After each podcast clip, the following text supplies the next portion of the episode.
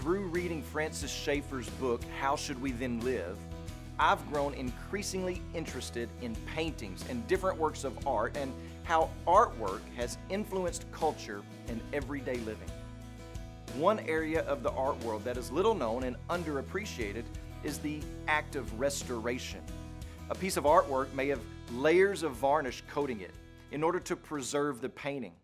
But over time, the varnish makes the painting appear dim or darkened.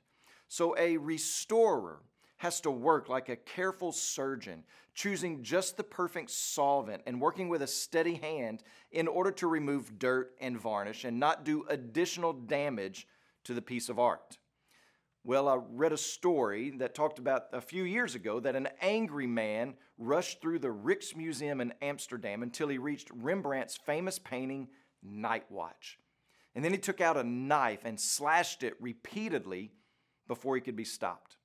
And then a short time after that, a distraught, hostile man slipped into St. Peter's Cathedral in Rome with a hammer and began to smash Michelangelo's beautiful sculpture, the Pieta. Two cherished works of art were severely damaged. But what did officials do? Did they throw them out and forget about them? Well, absolutely not. Using the best experts who worked with the utmost care and precision, they made every effort to restore the treasures. But there is a condition that must be met before an art restorer can do his or her work. The owner of the painting or the piece of art must submit the piece of art to the restorer. He must let go and trust the restorer. But you want to make sure that you have the right restorer because there have been some epic failures in the past when it comes to restoring paintings. The right restorer makes all the difference in the world.